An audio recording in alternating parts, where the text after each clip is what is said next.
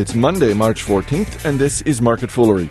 I'm Chris Hill, and joining me in studio today from Motley Fool Global Gains, Tim Hanson, from Motley Fool Asset Management, Bill Barker, and also from Motley Fool Asset Management, Bill Mann. Guys, good to see you. We're surrounded, Thanks, Chris. Chris. Uh, normally on this podcast, we pick a few big stories and, and go through the headlines. Uh, today, we're just going to focus on the one big headline, and that's obviously the ongoing nuclear crisis in Japan. Uh, Bill Mann, I'm going to start with you because you've worked with the Japanese utility industry. You've actually been to one of these power plants in question. Uh, what are your thoughts about this story as it unfolds? Well, I think the thing that people should remember is that what you know, there, there's a lot of hysteria going on, and, and what it is is a very bad situation. But this is Three Mile Island, not Chernobyl. We're not, you know, there are a lot of scenarios that, that, that could pass from here, but we're not looking at a massive meltdown as being one of the most likely scenarios. What we're looking at is a containment vessel that has, you know, for the most part, held. And given the size of the uh, the the uh, natural disaster that has befallen Japan, that's uh, you know that's that's pretty amazing to me anytime nuclear power is involved in that way, it's it's a little bit scary. Hot button, yeah. But the the economic toll, um, when you see the Nikkei down, when you see Japanese retailers uh, dropping to the extent they are, what what is your reaction to that? Well, you know, and it's not just Japanese stocks that are dropping; nuclear stocks are, are, are dropping also, and this seems to me to be people acting without necessarily thinking. I mean, as Bill made made the point, and I think it's the right point, is that this is a massive earthquake followed by a massive tsunami, followed by 150 or more aftershocks, and the nuclear power plants are, are hanging in there, so to speak. I mean, there hasn't been a massive meltdown, um, and, and, they're working hard to, to keep things under control. In some ways, that's evidence that nuclear power is safer than people may have thought previously. You know, at this point, nuclear stocks are, are down 15 to 25 percent today, or stocks associated with uranium and those sorts of things. And people seem to be thinking that you know nuclear plants are no longer to be able to be built in the United States and Europe, um, and China and India, where they're huge parts of their power plans going forward. But uh, you know, again, this is these are these are quick actions. But I think over the long term, I mean, there's not a lot that can change from this. Yeah, I think uh, I, would agree with Tim. If you're looking at sort of the nuclear industry globally writ large, you'd, you'd be talking about the, the growth of that coming from places like uh, China and India, which are far less likely, I think, to cancel any of their plans uh, regarding the, the construction of, of facilities underway than if that growth were here in the United States, where the political reaction uh, in, in this country has been kind of consistent in, in keeping nuclear from you know moving forward for you know a couple of decades now. So it's not that the growth would have come from here and is now being taken off the boards. The places that it is going to come from are, are probably going to stick to plan. But we haven't. Uh, I mean, to your point about nuclear power here in America, we haven't had a new plant built since Three Mile Island. That was 1979. Um, and uh, President Obama had put in his budget, uh, I think it's 36 billion in loan guarantees for nuclear power. Um, so there there seems to be some movement afoot, uh, at least in that direction. Um, but do you think that something like this just automatically takes it off the table here? I, I think it, it makes the schedule, uh, it pushes everything a little bit further out and maybe a great deal further out. We don't know how this is going to play out. Uh, any truly bad news that comes out of what is going on with the facilities in Japan right now will have an effect on the willingness of the president or anybody else to step in the way of certain constituencies uh, of the voters.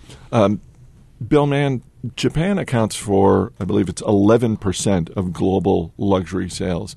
Uh, pivoting off of what Tim said, what do you what goes through your mind as an investor when you see luxury companies like Tiffany's, you know, just get their stock getting hit? I think it's down 6% so far today.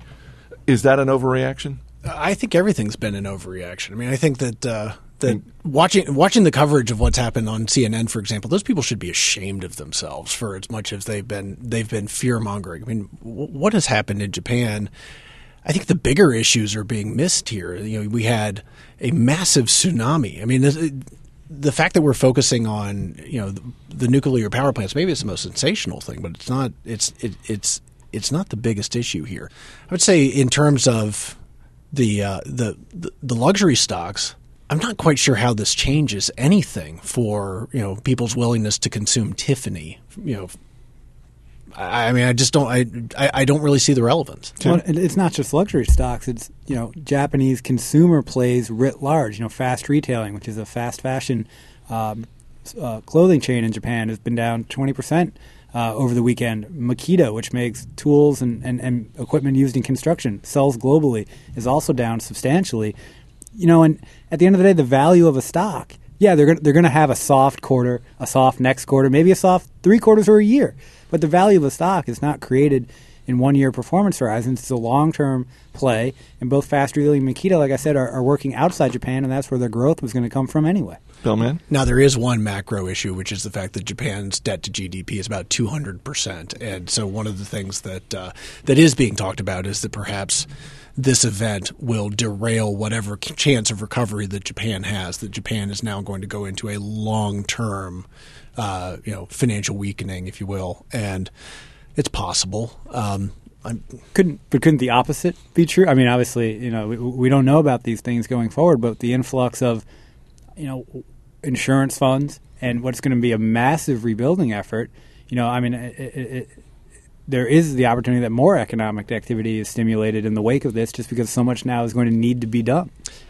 Yeah, I don't think that you generate. I, I don't think you generate prosperity by breaking windows, but the, it, it is very true that uh, you know that, that that there will be economic activity and there will be you know there there there will be a massive uh, rebuilding.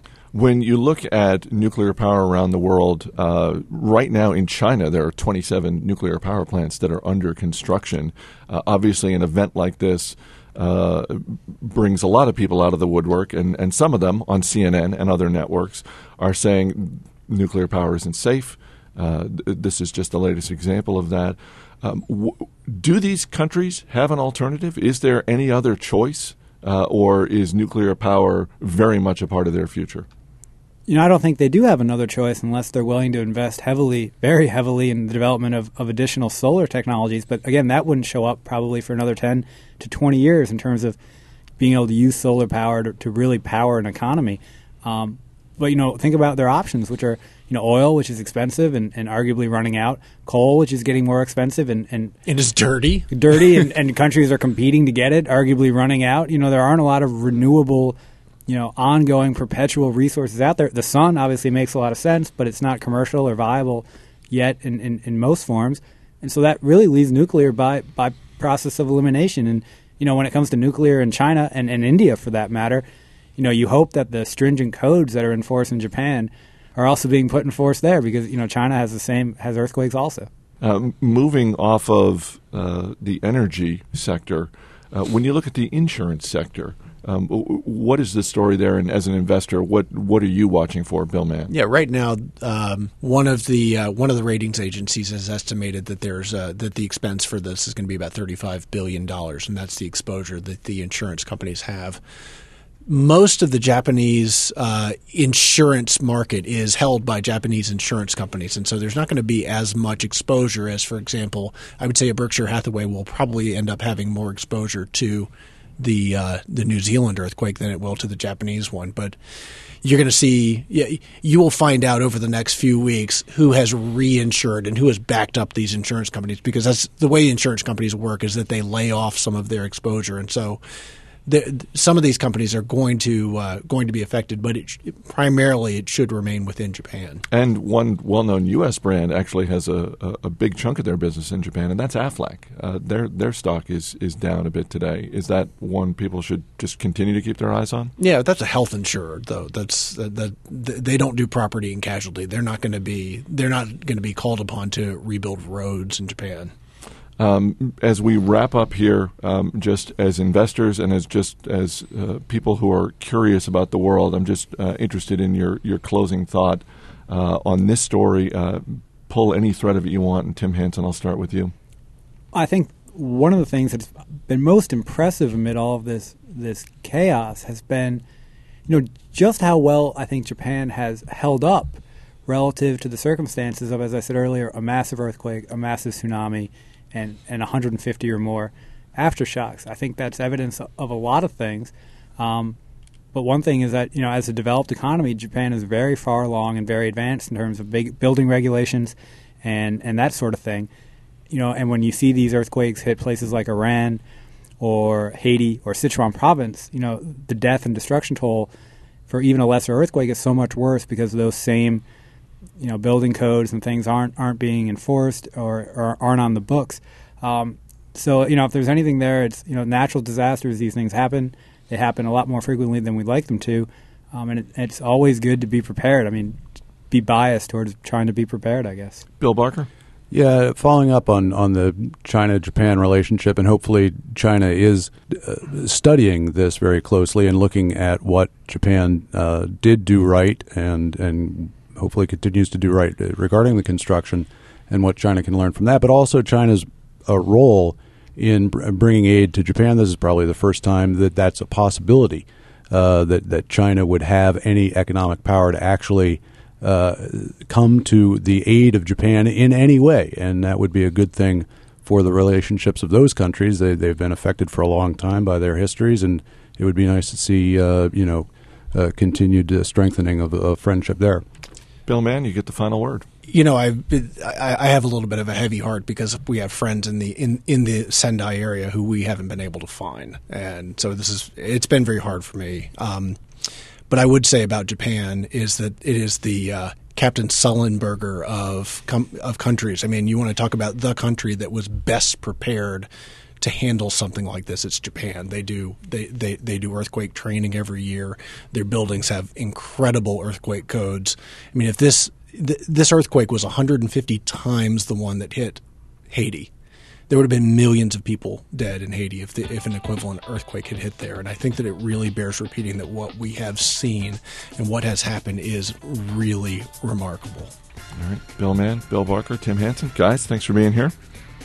As always, people on the program may have interest in the stocks they talk about. Don't buy or sell stocks based solely on what you hear. That's it for this edition of Market Foolery. Our producer is Matt Greer. I'm Chris Hill. Thanks for listening. We'll see you next time.